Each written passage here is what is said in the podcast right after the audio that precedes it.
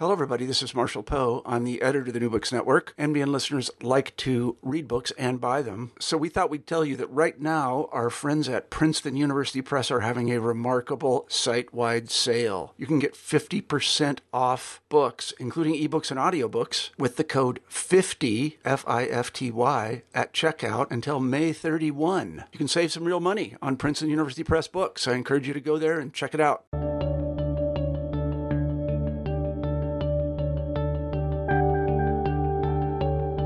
Hi, welcome to New Books in History. I'm Patrick Riley, a host on the channel. Today I'll be talking to historian Simon Balto about his new book, Occupied Territory Policing Black Chicago from Red Summer to Black Power, out this year with UNC Press. Within its pages, Balto argues that the repressive urban policing in Chicago and other American cities cannot be understood without reference to local politics and struggles over city development. The national anti-crime legislation of the latter half of the 20th century was significant, but the roots of our present-day policing crisis, as Balto argues, run much deeper. The book contributes to our understanding of municipal governance, race, and social movements. I hope you enjoy our conversation. Hi, welcome to New Books in History. I'm Patrick Riley. Today we're talking to historian Simon Balto about his fascinating new book, Occupied Territory Policing Black Chicago from Red Summer to Black Power. Thanks for joining me, Simon. Thanks for having me. Could you begin by telling listeners how you came to study history and specifically the topic of policing? Sure. The question of how I came to study history is sort of, I don't know what the best word for it is, but it's circuitous, a circuitous route to where I am. I got a bachelor's degree in history, but that was mostly because I sort of stumbled into it after trying a number of other majors.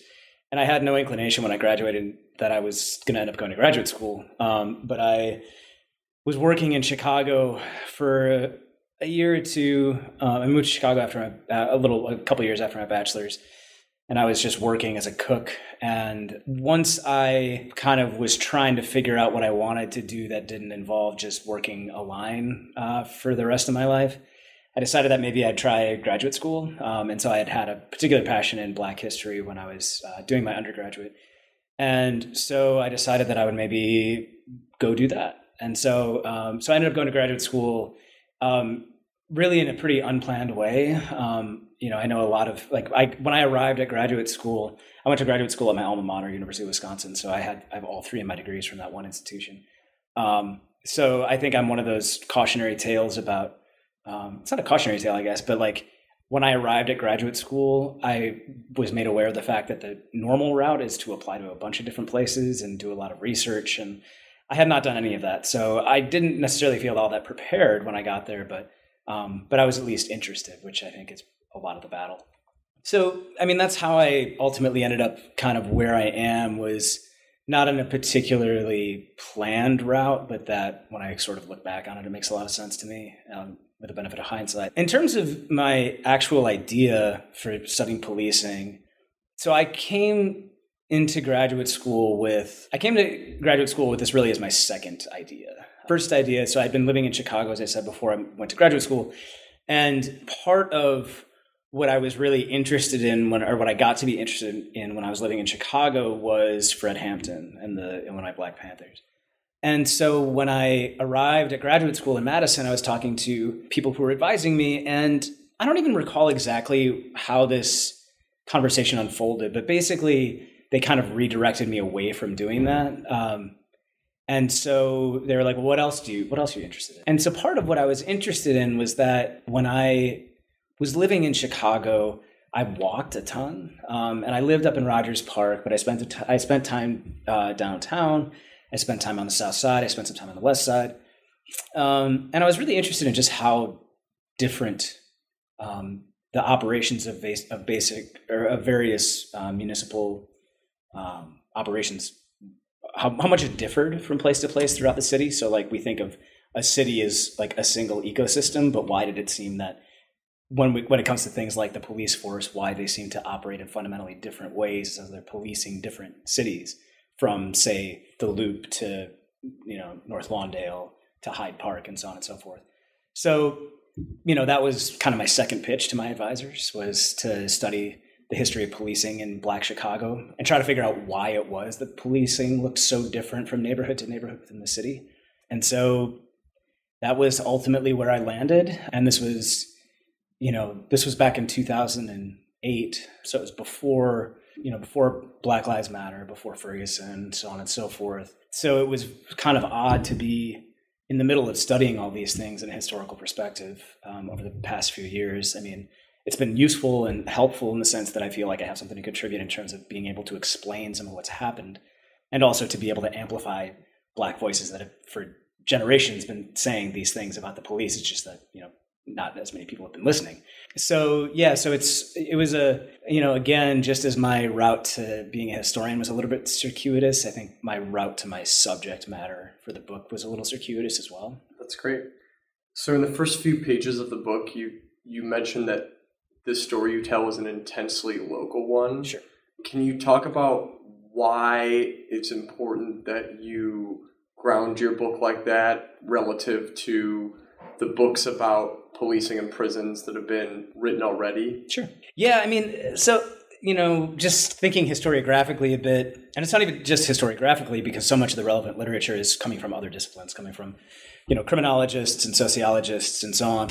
But one of the things that actually drove me to study this subject through the chronology that I did, which is 1919 to the 1970s, is that so much of the literature that we have about things like mass incarceration, policing, and prisons, it's all tethered to like the 1960s and onward, and in some cases, really to the 1980s and onward.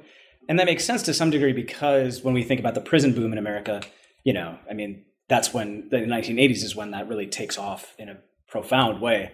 Um, but so much of the literature seemed to kind of suggest that all of these things were products of federal policy choices made by people like Lyndon Johnson with the uh, with the war on crime, um, you know, people like Nixon and Reagan with their respective war on drugs and so on, um, and that didn't strike me as really fully making sense within the context of understanding how cities work and how you know how local context does matter.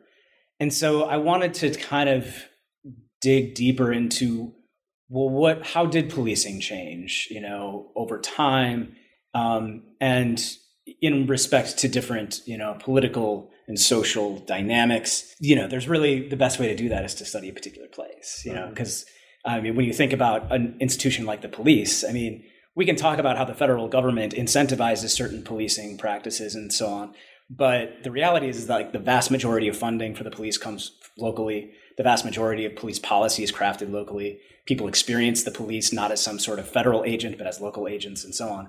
So it, for me, it just, it was primarily driven in some senses by just not fully buying the narrative that existed both in the scholarly and public domains.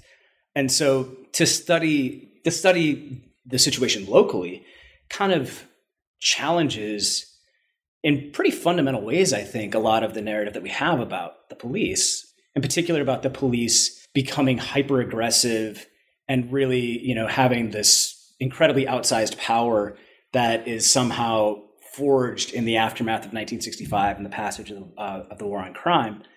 The reality is, is that by 1965, the police in places like Chicago were really well funded, had an incredible amount of power, had support from had robust support from both political parties. And so when you actually study locally, that narrative about the criminal justice system in a lot of ways uh, is fundamentally challenged in, in, in ways that I think are really important. I agree. I think you do a good job of kind of highlighting how, contrary to a lot of that literature, police aren't just an empty vessel waiting to be filled with federal policy. Right and then they just go and do whatever that prescribes. Right. So I'll move to the first chapter of the book, which addresses the 1919 riots, mm-hmm. which has received a lot of press lately because of the uh, 100th 100 year anniversary. Could you briefly outline the riot for people who don't know, and then also um, describe the relationship between white ethnic gangs, aldermanic patronage, and how that basically resulted in impunity for white rioters. Mm-hmm. Sure. Yeah, I mean, the, so you know, we're celebrating. We're not celebrating. We're commemorating the hundred year anniversary of Chicago's race riots as we speak. Um, so you know, they begin on July 27, 1919, with the murder of a black boy by a white man on the beach on the south side. Um, and then when black folks call for his arrest, they approach a white police officer and ask for this murderer to be arrested, and the uh, police officer refuses.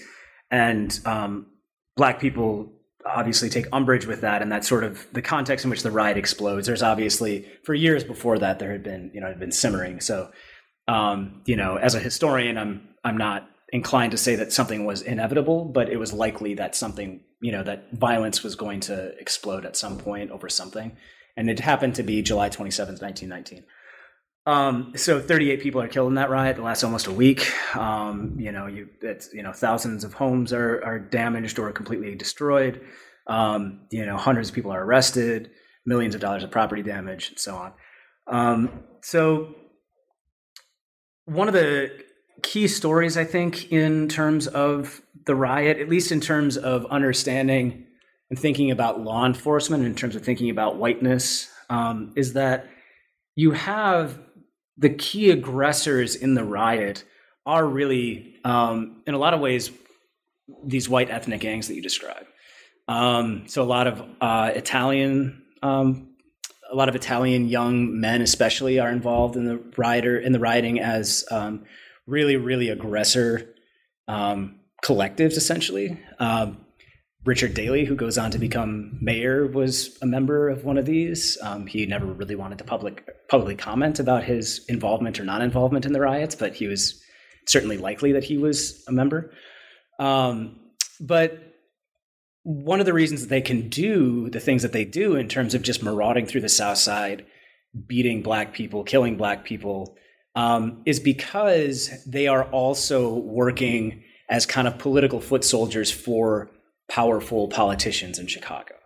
And so if you connect the dots, um, the police at this point in time, a lot of police officers owe their livelihoods to politicians um, because Chicago is so corrupt and it's so embedded in the machine system, both the Republican and Democratic parties. This is before the Democratic Party assumes supremacy in the city. But both the Republican Party and Democratic Party have their own party machinery that's heavily uh, wedded to patronage.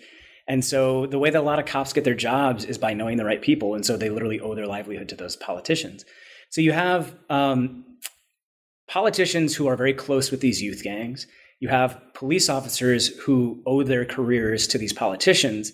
And so when these youth groups are out committing extraordinary acts of violence and extraordinary acts of illegality, the police are either explicitly told in some cases or at least know the writing on the wall that if they go after these youth groups, these white youth groups, that they risk retribution from their political overlords, for lack of a better word.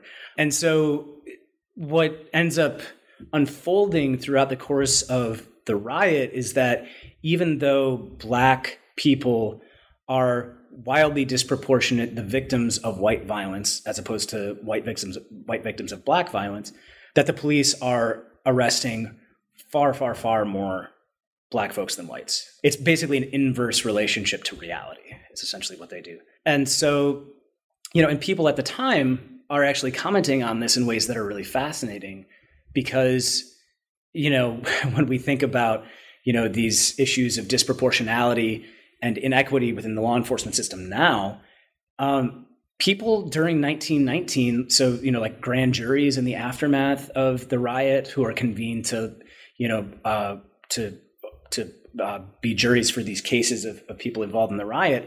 Um, one of the grand juries, which is comprised entirely of white people, goes on strike because they see racism at play. Because they say, "How are you bringing so many black people before us when they were the primary victims of this violence?"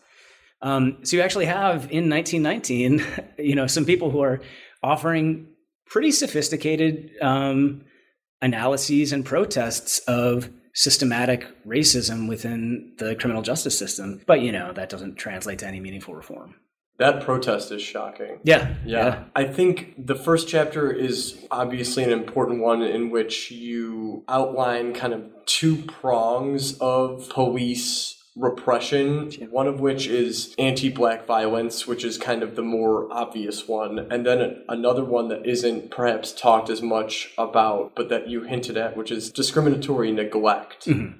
I think you do a really good job of sprinkling that into each of the chapters. You know, the first example being, of course, that black people are not offered the same protection from violence right. and they can't count upon the police for the civic service that they are supposedly trying to provide. Right. We'll move on to uh, the second chapter now, and you kind of talk about the, the Great Depression and the ascendancy of the Democratic Party machine. Mm-hmm. You basically argue that the police selectively enforce vice law in a way that ends up reinforcing Democratic Party power. Mm-hmm. Can you describe that a little bit? Sure. Yeah, I mean, this is and this is actually a story that transcends the uh, Depression decade. I mean, the history of the history of vice policing in Chicago, it's very much a history of, in, in a lot of contexts, white police officials knowing that you know, you're never going to get rid of, for example, prostitution. Um, you're never going to fully get rid of drug use. But so when they look, for example, at places where sex workers are working, um, what they do know is even if they can't get rid of those, they can at least get them into parts of the city that quote unquote matter less. And they're very explicit about the fact that when they're making that analysis, they're going to channel that vice into black districts. So this is a story that goes back to the late 1800s, um, where they literally relocate what was known as the levee, which was heavily occupied by sex workers and, and other forms of quote unquote illegal behavior. Um, they explicitly relocate that to um, to parts of the South Side that are uh, at that point black. Um, and they're and they say why they're doing it. They say, you know, this, you know, if it's in Negro districts, you know, that's it's less of an issue for us. Um, and so this is something that has a kind of long history.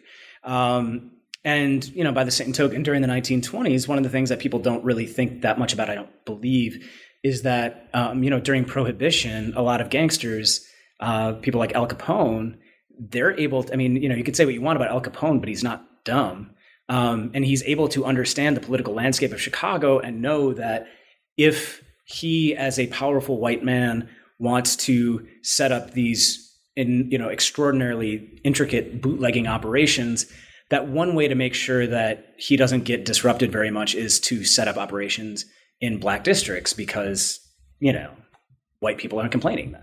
Um, and so you have this history kind of playing out over and over again. During the depression itself um, you know you have obvious human misery that afflicts basically every corner of the city. Um, it's not confined to Black Chicago, but it's heightened in Black Chicago um, because of the ways in which you know racial subjugation is just has a reinforcing effect upon this kind of citywide economic crisis. so when we look at issues of um, evictions, issues of joblessness, issues of starvation and uh, food insecurity, um, these are all things that have their most acute um, effects in black neighborhoods on the south side. Um, and so people, you know, revolt. Um, and so part of what happens in the early 30s is that um, you have the city that is enforcing um, evictions all across the city, but especially on the south side. So black people are being evicted from their homes relentlessly during the early 1930s. And um, people say enough is enough.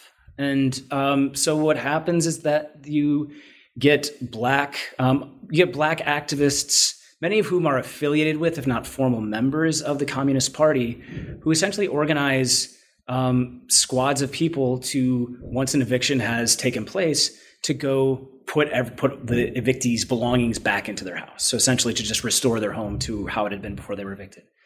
And because police officers are being dispatched to oversee these evictions and to provide security for these evictions, um, this leads to confrontations between these black activists and police. And so you get actually massive conflict, including, I mean, you know, people being killed by the police in these moments in which you have black activists who are really resisting police power um, to perform this, you know, essentially to perform austerity politics, and to be the enforcers of austerity politics. Um, and so these black activists quite literally go to battle in the streets with uh, with city police over this issue. Um, people die. People hang the mayor in effigy um, in a protest of police brutality. Um, but you still get the sense there of what the police function actually is in that sense, right? Mm-hmm. So, yeah. Another thing that I liked about that chapter was you kind of locate the, I don't want to say the origins of class conflict within Chicago's black belt, but you you're talking about the black middle class's role in mm-hmm. these eviction battles and how you know different classes of black belt Chicago relate to the police. Can you talk a little bit about that? Yeah, I mean, so and to, to actually circle back to to your observation about the first chapter, I mean, so one of the things, I mean, there's basically two through lines that are kind of that exist throughout the book, and then that exist in some ways as sort of distinct experiences that people have with the police, and then eventually merge over time. And that is, on the one hand, people feeling that they are over policed. So, in other words, um, you know, when you're talking about anti-black violence, that's an example of over policing, but also you know, just the disproportionate likelihood to be stopped for no reason on the street, um, to experience harassment and racism. Those are all uh, qualities of being overpoliced.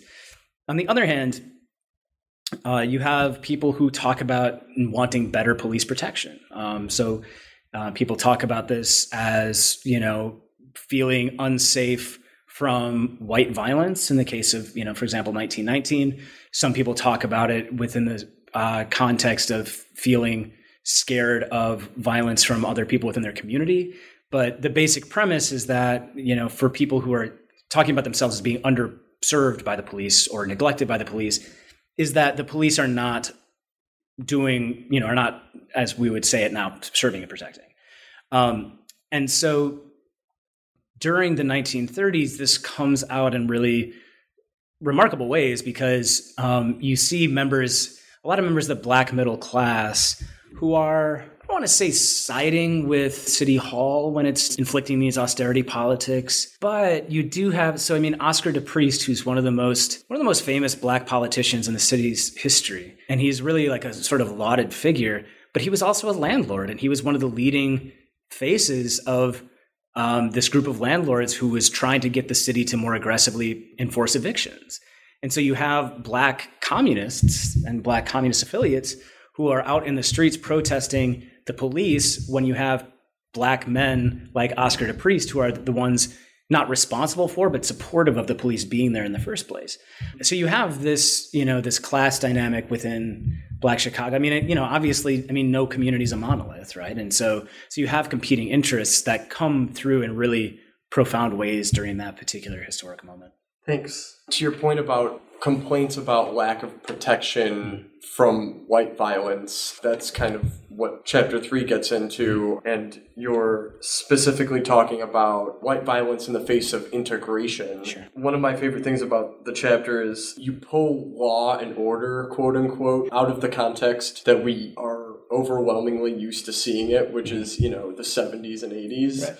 And you talk about how black activists are trying to mobilize a law and order discourse to basically affect better protection against violence. Mm-hmm. Can you talk a little bit about that? Sure, yeah. So during the you know during the 1940s and 50s, which is where so the chapters 3 and 4 are really they kind of they overlap pretty heavily in terms of their chronology but kind of explore separate issues. And so part of the story of Chicago in the 40s and 50s is that as black people are moving to the city from the south by the hundreds of thousands i mean that you know during this time from the 1940s to the 1970s chicago's black population grows by about a half a million people. And so as is the story in the 19 teens when the first great migration of black people happens to the city they need places to live. And so you know chicago is by this point in time, by the by the second half of the 1940s, when the Great Migration is really beginning, second Great Migration is really beginning in earnest. Um, Chicago is very like very very racially segregated already by this point, um, largely as a product of restrictive covenants and redlining. Um, but that system is breaking down. I mean, that in 1948, restrictive covenants get um, you know are rendered unenforceable by the Supreme Court, so that a lot of black people who are looking to move into white neighborhoods and can afford to do so, they now have a legal path to do so. Um, and this drives a lot of white folks crazy. Um, And this is partly motivated by just outright racism. It's partly motivated by their own economic interests because they know that once a neighborhood integrates, it becomes their property values diminish. Um, so you have white people acting under a variety of motives, but the end result is the same, which is that they turn toward violence when they can't find legal mechanisms to prevent black people from living near them. So from the mid 1940s to really the end of the 1950s, you have white people who are committing racial terrorism against black people. I mean, bombing their homes, bombing cars, beating them, doing all sorts of things. I mean, like literally having riots in the that number in the thousands of people to try to prevent black people from um, moving in next door, from occupying city parks in white neighborhoods. Um, it's an incredibly violent time in Chicago's history that no one really talks about. And the reason it's so important to my book is that during this moment in time, white violence is effectively decriminalized. Um, that you know when all of this is happening, and again, these are forms of terrorism. I mean, that's the that's I mean, their purpose is I mean, it's, it's violence with political uh, goals, and um, so when all of this is happening, the police are either actively siding with white mobs, um, you know, advising them on you know best ways to avoid arrest. Um, in some cases, you know, um, just refusing to arrest, as as what happened in 1919. Um, and it's something that black people are really, really angry about, understandably, you know, and, and very critical about. Um, and it's it's part of this larger pattern that's happening right around mid-century, in which the idea of white criminality, the idea of, pe- of people who are white being criminals, um, begins to like it begins to lose some of its social intelligibility. Um, so that you know, right now, I mean, Khalil Muhammad has talked at length in his own book about you know where the idea of the black criminal comes from. Um, you know, during the middle of the 1900s, um, black arrest rates really begin to escalate in Chicago, and at the same time, white arrests begin to fall. Um, and this is partly a, a, product of demographic change, but it's also just the fact that police are changing who they think about as criminal. And despite the fact that they're literally standing by as white people bomb black homes, throw rocks through black windows, you know, overturn black cars, beat black bodies, as they're literally watching these criminal acts take place, they are actively choosing to not treat that as a criminal act. From 1945 to 1965, the CPD's budget quadrupled and the number of personnel doubled. Mm-hmm. And that just totally throws off the timeline of the punitive turn that we usually hear about, right? Uh, that you were discussing earlier, right? And um, uh, the roots of that buildup you locate in, I think, two two co- coinciding phenomena. One of which is the Merriam Daley election, mm-hmm. uh, and the other is the response to the heroin epidemic. Yeah, um, there. I mean, there's a variety of things that um, that drive this. Uh, you know what I what I yeah, this local punitive turn. Um, and so you you touched on a couple of them. Um, I, I, mean, the most important one, I think, the most important one to to hold in hand by far is this ongoing massive influx of Black people to the city, um, because that is really, in a lot of ways, what helps to shape understandings of crime and understandings of public danger and public unsafety. Is that people just have um, a fear of proximity to be to blackness. Um, so, um, so that's that's one thing. But in terms of the more tangible things that you're pointing towards, um, you know, Richard Daley is, I think, unquestionably the most notorious, most famous um, mayor in the city's history. Um, I think that most people would say that he's probably the most consequential mayor in the city's history. He's just, you know, you can love him or hate him. Um, I think that from my book, you probably get a sense of where I stand on him. Um, but you can't quibble with the fact that he's a man of enormous consequence to the city's history. So when he is first elected mayor, um, he is up against a guy who's pretty formidable. Um, he's up against an opponent who had been uh, he'd been a member of the Democratic Party. Um, His name's Robert Merriam. Um, and he had been a member of the Democratic Party, but he was really, really opposed to machine politics. So although him and, and Daley existed within the same party, they were really, really oppositional in terms of how they understood politics to be an ideal form of politics to work. Um, so Merriam is, is more idealistic. He's a reformer, um, and he hates machine politics. So um, in the run up to the 1955 election, when Daley is uh, when Daley becomes mayor, um, Merriam is courted away from the Democratic Party by the Republicans. And by this point, the Republican Party, in terms of citywide uh, offices, is essentially is essentially ineffective. I mean, it's you know, I mean, you know, the joke in Chicago now, it's not even a joke, but I mean, the reality in Chicago now is that, you know, Republicans just in a citywide election just don't have a chance. Um, and that was it, perhaps not to the same degree um, true in the middle of the 50s, but it's not far off. So the Republicans court Robert Merriam to challenge Daley as a Republican candidate. And um, he agrees, and he doesn't win, but he doesn't get trampled in the way that people had had expected.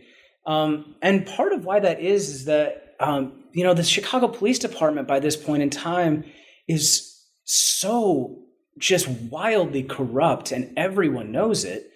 And so Merriam really makes a big thing about this on the campaign trail. And he is constantly telling audiences, look, you cannot trust Daley to like oversee a functioning police department.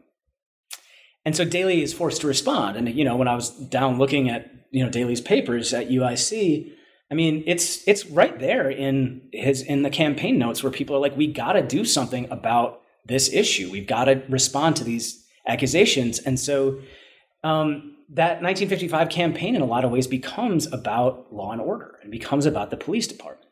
And so part of Daley's pivot to responding to this challenge is to pledge to hire 2,000 more police officers to the department um, and to essentially just, you know, do have policing in Chicago be better. Um, and that is something that A takes hold with voters and B proves to Daley and others that this is a really salient political tool and political topic. And so he keeps his word once he comes into office. He hires a ton of new police officers to the force. Um, that does not end at that 2000 number. I mean, he just keeps going and going and going. Um, and then, especially uh, in and after 1960, but even during the 50s, um, the police power is also being radically expanded. So you're getting the rise of things like stop and frisk being put into widespread use during the 50s. Um, and you get that applied in, you know, completely disproportionate ways in black neighborhoods. You get what's known as neighborhood saturation, where uh, the cops just flood a neighborhood. Um, that's being done exclusively in black neighborhoods during the 1950s, and so on and so forth. And as you rightly point out in your question, I mean, that's I mean, that takes money, right? I mean, so like all of these things cost money. And so the police budget is exploding during this time.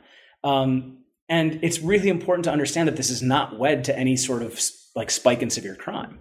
Um, the one thing, I mean, to, and to, to take it to the final point from your question, I mean, the one thing that, the one real thing that changes in terms of criminal patterns in profound ways is the fact that there's a post war heroin epidemic um, in Chicago. And well, the rates of arrest really, there's no way that the rates of arrest reflect any sort of reality of, of who was using uh, heroin. I mean, that, you know, I forget the exact statistic at this point, but it's, you know, it's over 90% of arrests are for, uh, for uh, drug use during the uh, late 40s and early 50s are, are of black people at a time when the city is still overwhelmingly white.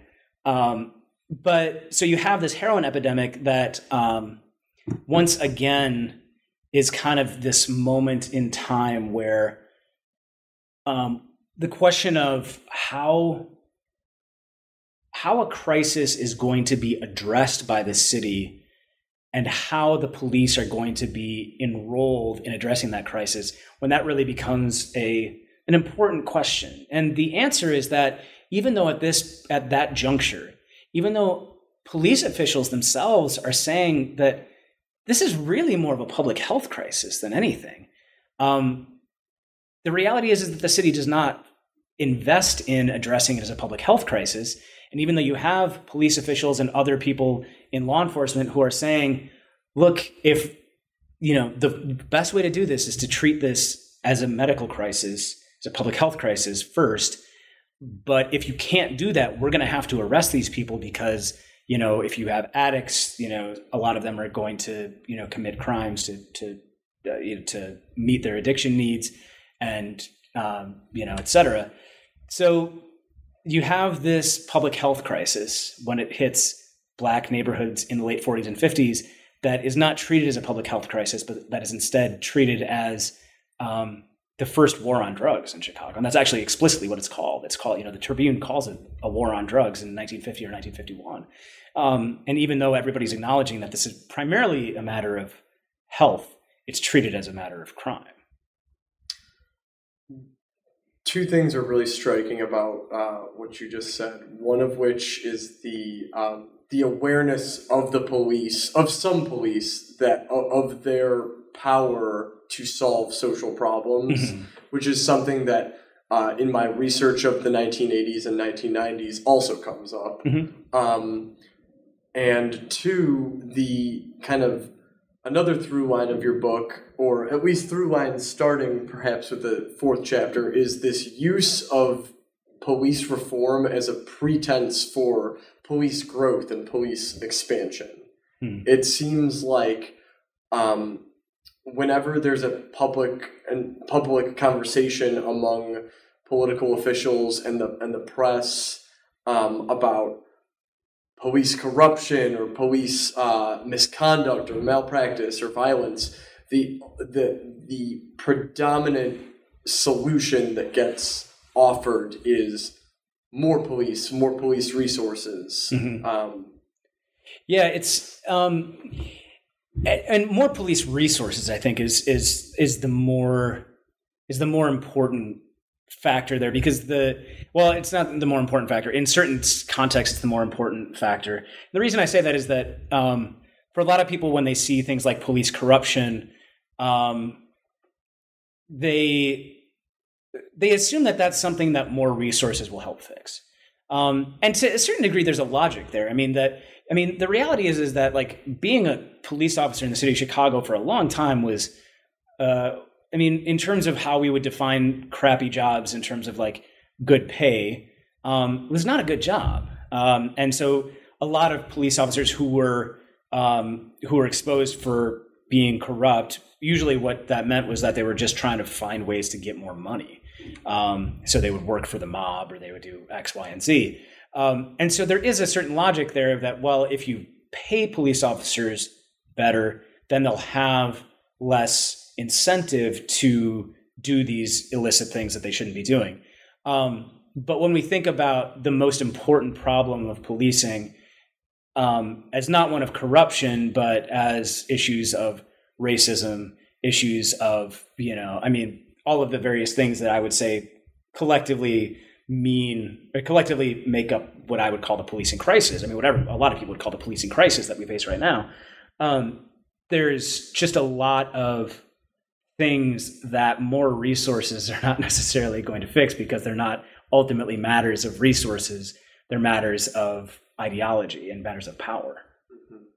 and um, it, it also puzzles me how the the problems entailed in the policing crisis that you mm-hmm. mentioned are ne- they never fall under the rubric of corruption no one ever mm-hmm. right. you know uh, when when people speak of police corruption, it's kind of always narrowly defined as a single or small group of officers pursuing like additional economic gain through mm-hmm. like informal economy mm-hmm. or crime, mm-hmm. uh, and it's never expanded to include beating up black people. Right. Yeah. Right. It's just incredible to me. Yeah, there's actually a, there was a city commission done at the end of the 1920s.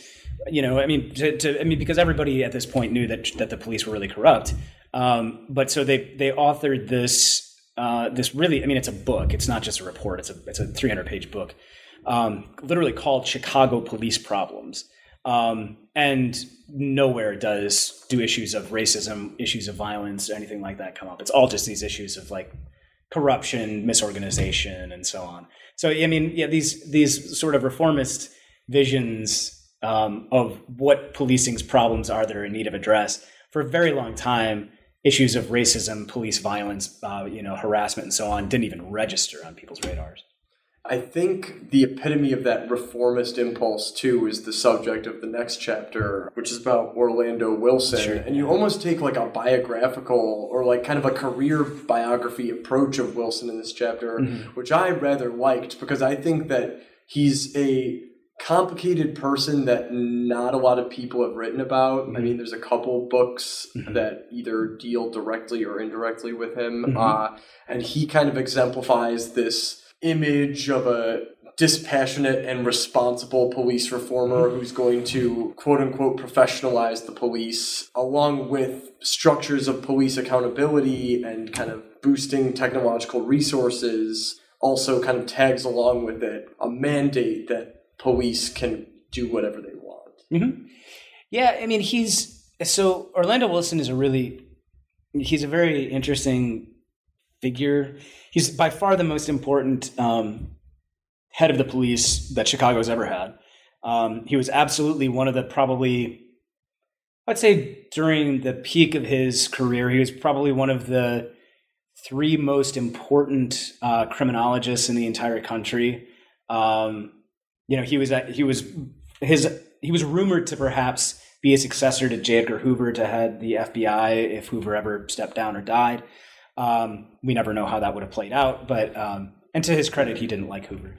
Um, but you know, so he's a person of national importance. I mean, so when when he was when he was tapped to become the head of the Chicago Police in 1960, he was actually working as the dean of the School of Criminology at California Berkeley, um, and he had to really be courted by the city of Chicago to come leave his academic post to take over this department. I mean, he knew what he was getting into. I mean, he he very much said that it was going to take it might take a generation to to reform the police department here in ways that that it needed to.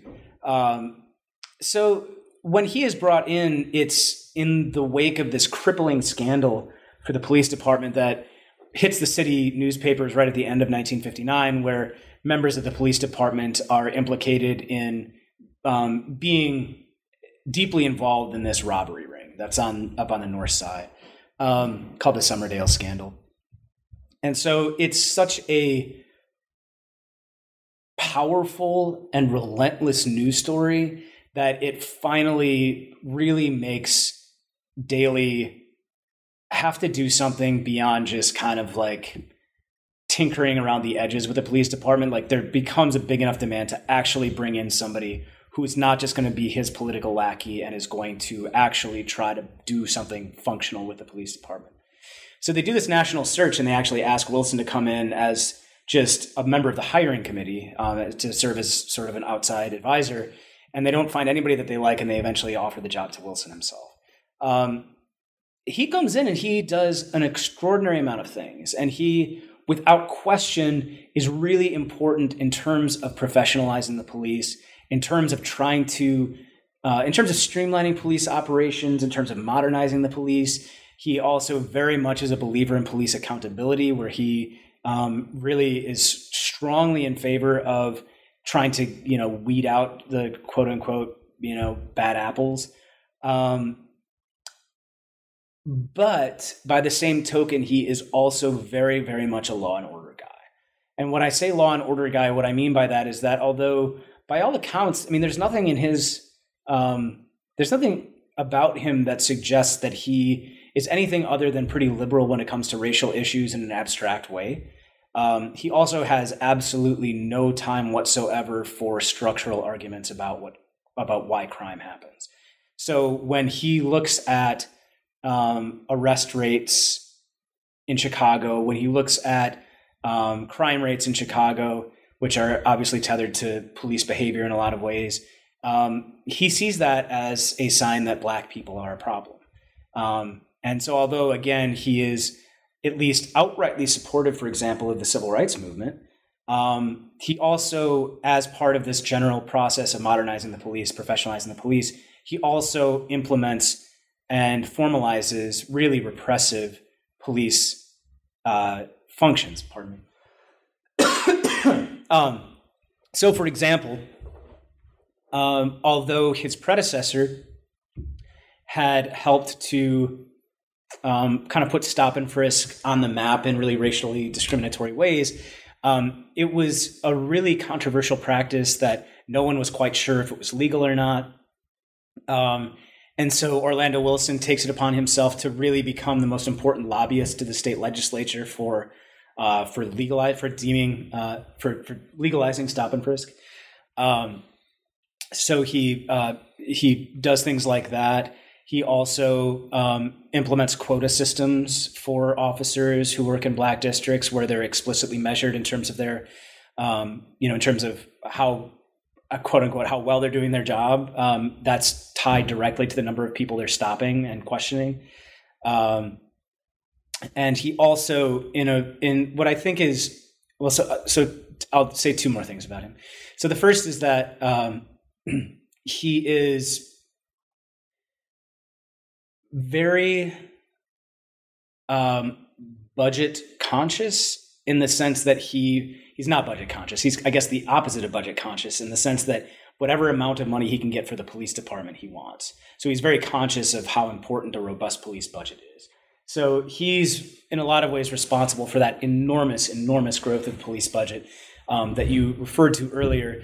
Um, and it's really important to understand that when he is making the arguments for that expansion of the police budget, he's using really racist ideas to structure the argument behind it.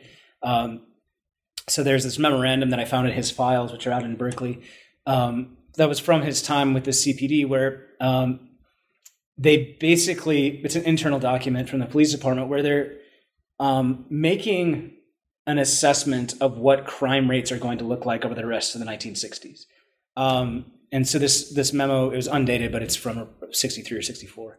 Um, and they they what they do is they look at migration trends of black people into the city and they say okay well we can expect that this many more black people are going to arrive in the city over the rest of the 1960s so um, if say 20% you know if the black population is going to expand by 20% we can assume that the crime rate is going to expand by 20% if the crime rate is going to expand by 20%, we need to ask for a 20% um, increase of, of the budget.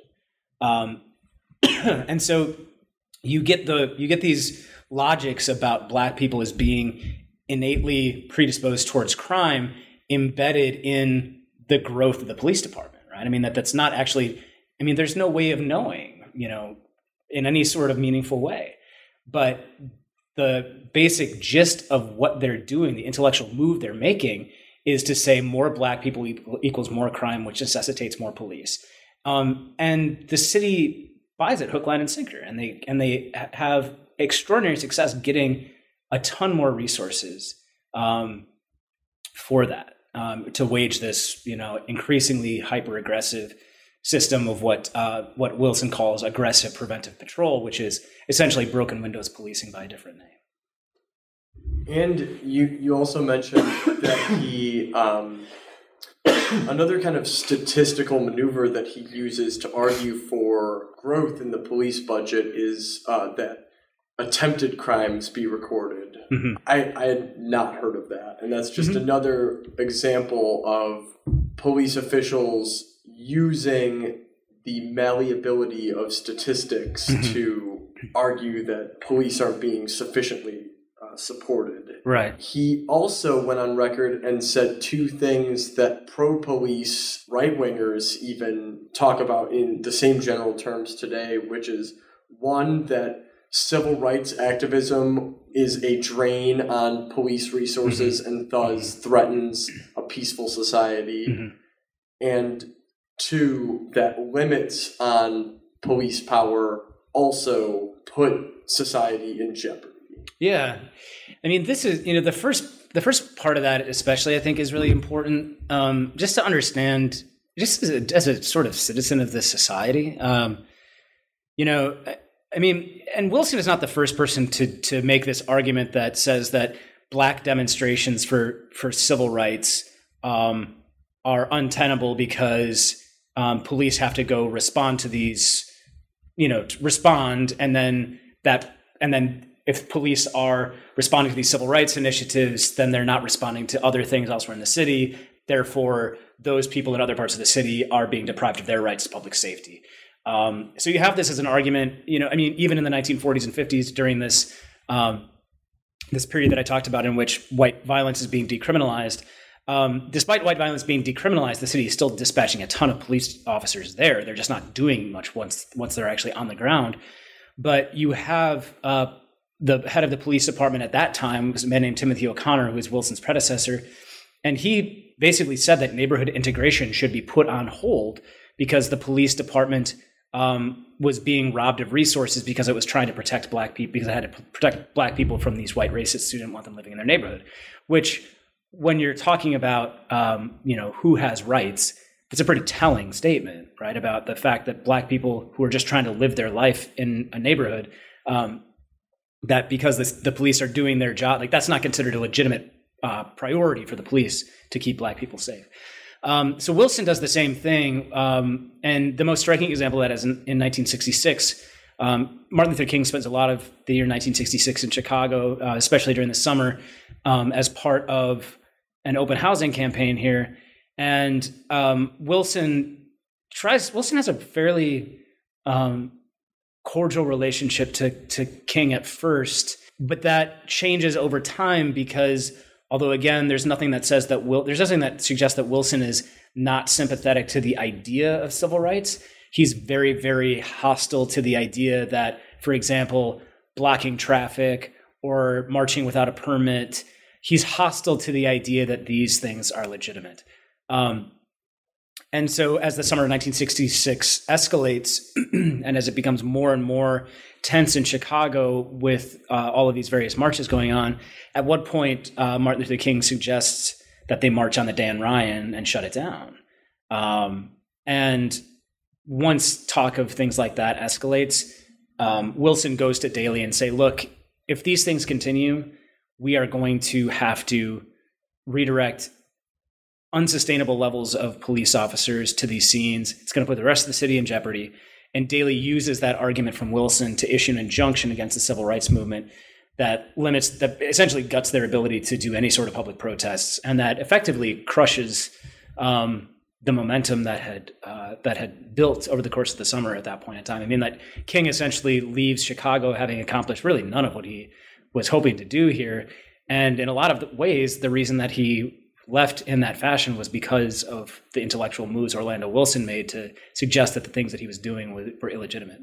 The next chapter, you kind of open with the infamous 68 police riot at mm-hmm. the Democratic National Convention, but you kind of use it as a way to introduce, I think, what is a more kind of insidious and more interesting point, which is this transformation of the police from a the political tool of the Democratic Party to a more extreme political organization in its own right. Mm-hmm. Can you talk a little bit about that transformation? Sure. Um, yeah, and I'll try to be brief. Um, so, a couple of things are going on there. I mean, so I, the the way that I use the '68 uh, DNC police riot is kind of as a foil. Um, you know, I mean, because the 1968 DNC riot, or police riot, pardon me, it really has stood out in the kind of iconography of the 1960s as this unbelievable moment of state violence that really like reflects the larger 60s. The reality is, is that the 68 DNC police riot is important in the political history of the United States, it actually tells us very little about what state violence is really like. Um, because, you know, I mean, I mean, no one's killed at the 68 uh, DNC police riot. And what police officers did there, although it was terrible, and, you know, I mean, the, the violence that they meted out upon, you know, primarily student age protesters was horrific. Um, it was pretty tame compared to the realities of living under police violence and repression elsewhere in the city for black people. Um, and part of the reason why I, I, I talk about it in that way is that you know the '68 DNC riot here, police riot, um, is given such pride of place that people don't even think about the fact that you know just a few months before um, a bunch of black people were killed, a lot of them by police in an uprising in the aftermath of Martin Luther King's assassination. Um, you know, in which the police are you know are rolling around the West Side with you know machine guns and using them. You know, so I mean during the DNC. Um, you know, there was, I mean, the artillery that was being deployed in the streets was astounding. But, you know, as a general rule, police were not, you know, just casually firing machine guns into, you know, into businesses and so on. Um, and so that's, I, I use the, the DNC ride in that way to sort of suggest let's pull back and think about like let's de-emphasize that as really something that tells us a whole lot about policing in the 1960s um, in terms of how violence is operative within within the police apparatus. But to your point about um, how it signals this larger kind of shift in, in police politics, um, by which I mean the politics of police themselves. Um, throughout the course of the 1960s, the police are a couple of things are happening. Police in general are becoming more and more aggrieved, um, partly in response to you know all of these clashes with civil rights activists where they look really bad partly in uh, partly because of things like their battles with student uh, anti-war protesters in which police often look very bad um, part of it is you know the language and action of black power activists um, so over the course of the 1960s a lot of police are getting increasingly angry and increasingly defensive um, and this is leading them towards really, really, really reactionary politics. Um, and this is important both in and of itself because it's important to think about the repercussions of these public servants having really reactionary politics. But it's also important because it's during this time that police organizations that will later just become unions are gaining not just increasing power, but particular types of increasing power. Um, by which I mean that you know whereas prior to the 1960s, most police organizations in Chicago, you know, things like the Patrolmen's Union and so uh, Patrolmen's, it's not called the union, Association. Association, yeah, pardon me, thank you. Um, you know, part of mostly what they're doing prior to the 1960s is just doing things like, you know, trying to lobby for better pay.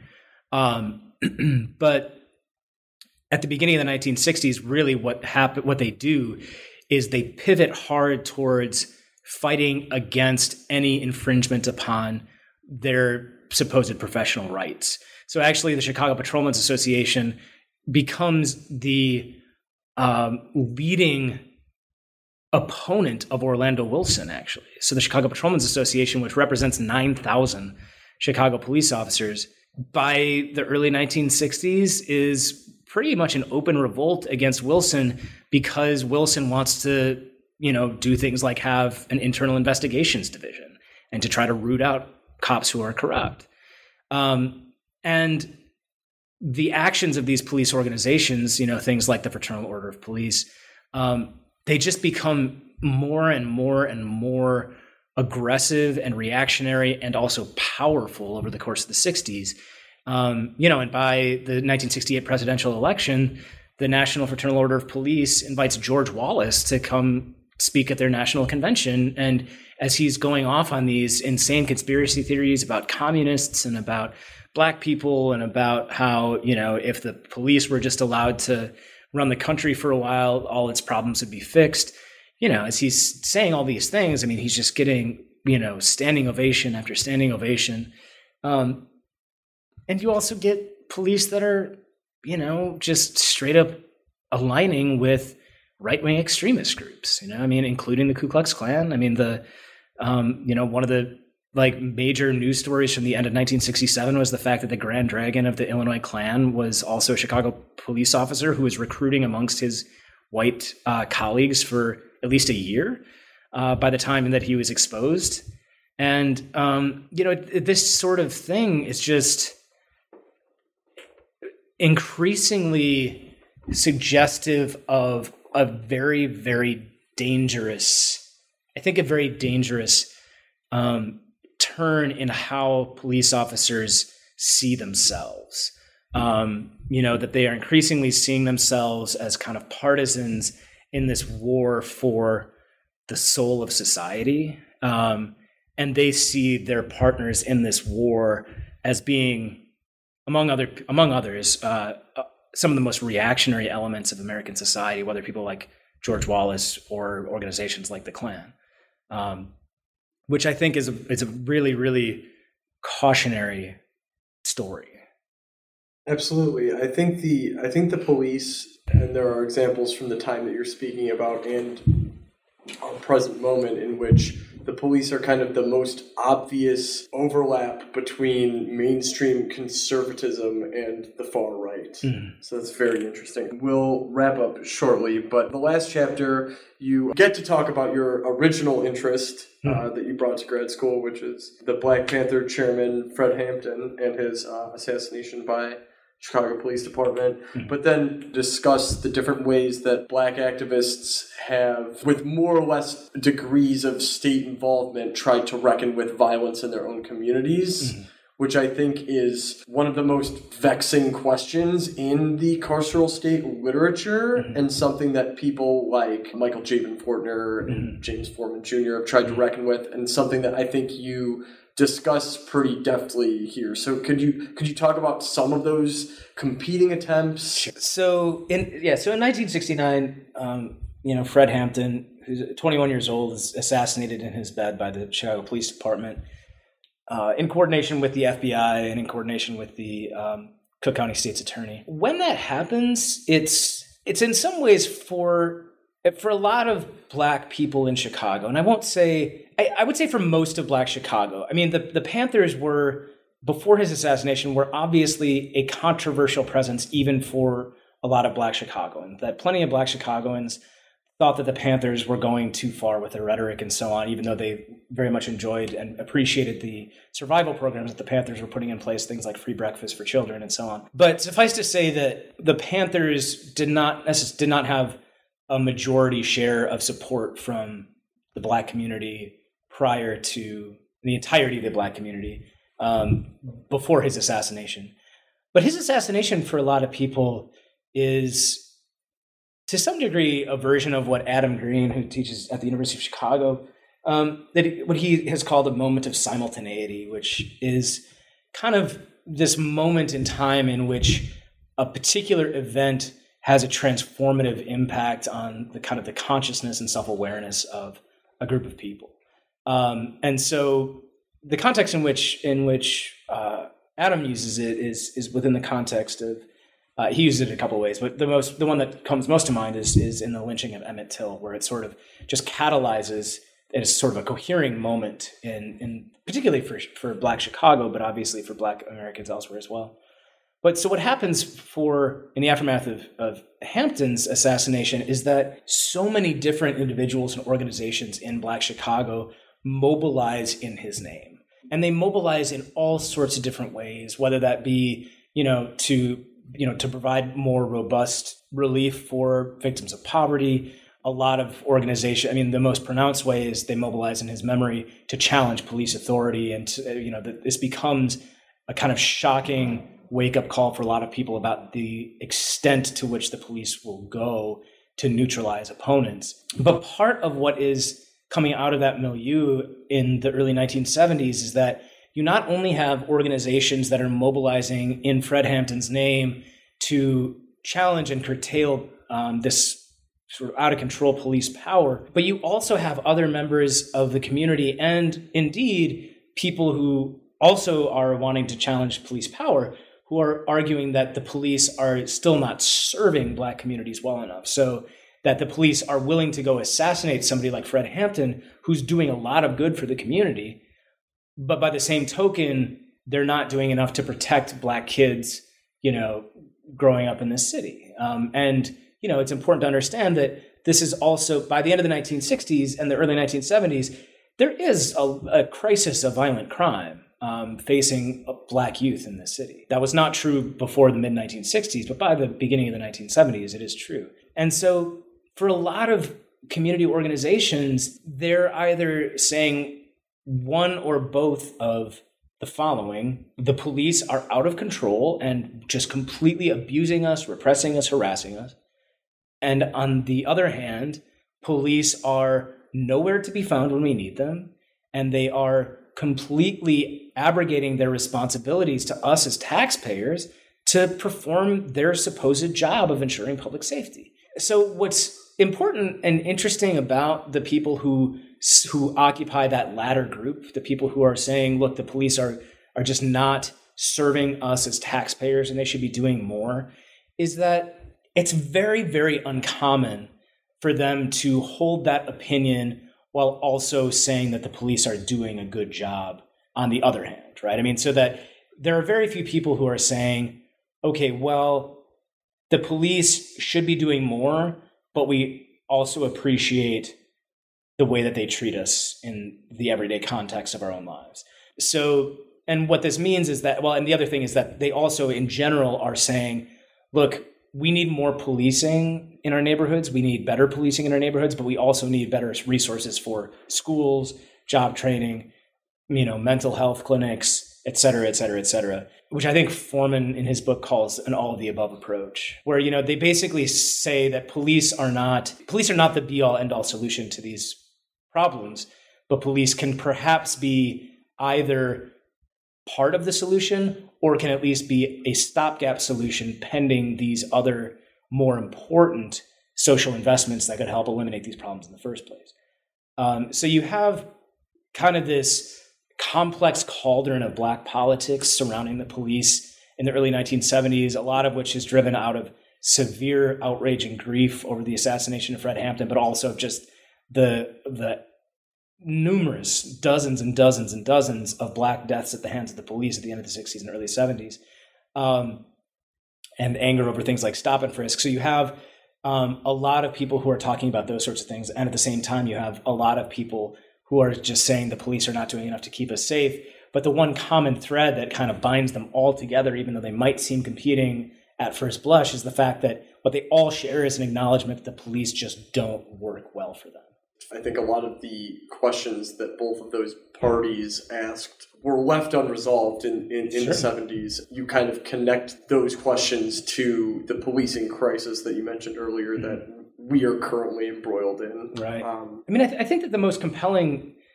the most compelling thing I think that comes out of that conversation that's happening in the early 1970s is the campaign for community control of the police, which originates with the what's left of the Black Panther Party, but it also weaves together this um, this patchwork fabric of, of community organizations from all sorts of racial and ethnic and religious backgrounds from all across the city of Chicago um, in the early 1970s to basically try to establish a movement to get community control of the police, which essentially means that rather than operating, rather than there being a Chicago police department, there would really essentially be like um, an Englewood police department, and the citizens of Englewood would decide what policing should look like in that neighborhood, and the same thing for you know uptown and so on so so basically that um, specific neighborhoods are able to determine what their needs over public safety are rather than say somebody who occupies city hall and who lives in Hyde Park or who lives in you know the Gold Coast or something that has no real connection to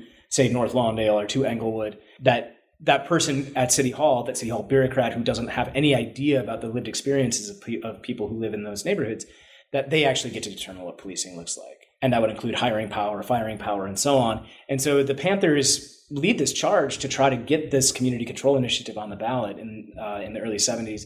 And it ultimately fails, but it is it's one way to conceive of how the conversations that you and I are talking about right now, how they could potentially be resolved, right? I mean that you know that perhaps if you take the policing mission even more localized than this gigantic um, space that you know is defined by city limits and instead think about it more as a neighborhood enterprise that is able to be more nimble and responsive perhaps and more and and importantly more accountable. That perhaps that that is the way to some way to to go about resolving these questions um, because we really haven't we don't have a historical example of this in action really. Who knows? Um, and i think that probably a lot of people who do fall into that abolitionist wing of uh, of politics would say that that's probably you know you're probably still going to see those same problems just replicated just at a smaller scale. Mm. Um, so who knows? But I mean, I do think that that is that that's one one um his i mean that's really the moment that i end the book on and before the epilogue is talking about that movement as perhaps one way to think about how this could play out differently I think offering answers to these questions would be perhaps a little bit harder than sure. problems you tackle in the book. Right. But uh, in any case, uh, I, I want to thank you for writing such a an interesting and important book. Thank you. I think one that points us in the right direction as far as questions we need to ask ourselves about the study of cities and the study of municipal politics mm-hmm. and also the future of, of organizing in Chicago and elsewhere. Sure. Before I let you go, I'd like to uh, hear about your next project or what you're working on now.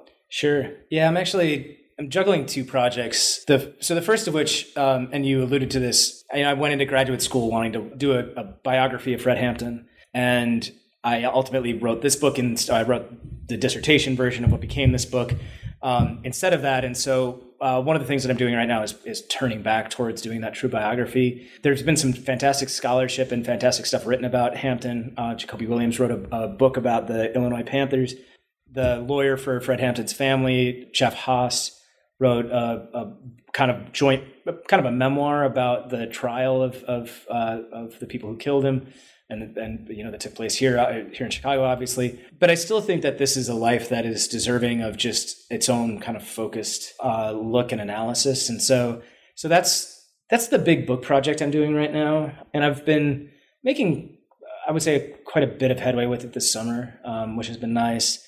Uh, and then the other the other project is one that I'm still that I'm really excited about, but I'm trying to figure out if it's just an article or if it's going to be a book. But it's about the history of white people donning blackface to commit crimes, which I have found a pretty remarkable historic trail about. You know, primarily during the Jim Crow era and it's just it says a lot of fascinating things about you know about criminalization about racial violence um, because a lot of people are talking about how this puts black people at risk of lynching when you know if it's if, if a crime is committed and black people are suspected when it was actually a white person who did it. I think that it collides it, it sort of represents a collision of the literature on blackface and racial perception with you know this uh, literature on the carceral state you know what khalil has called the condemnation of blackness and so on. So I mean, they're they're two wildly different projects that I'm and I'm I'm passionate about both of them. One is definitely going to be a book.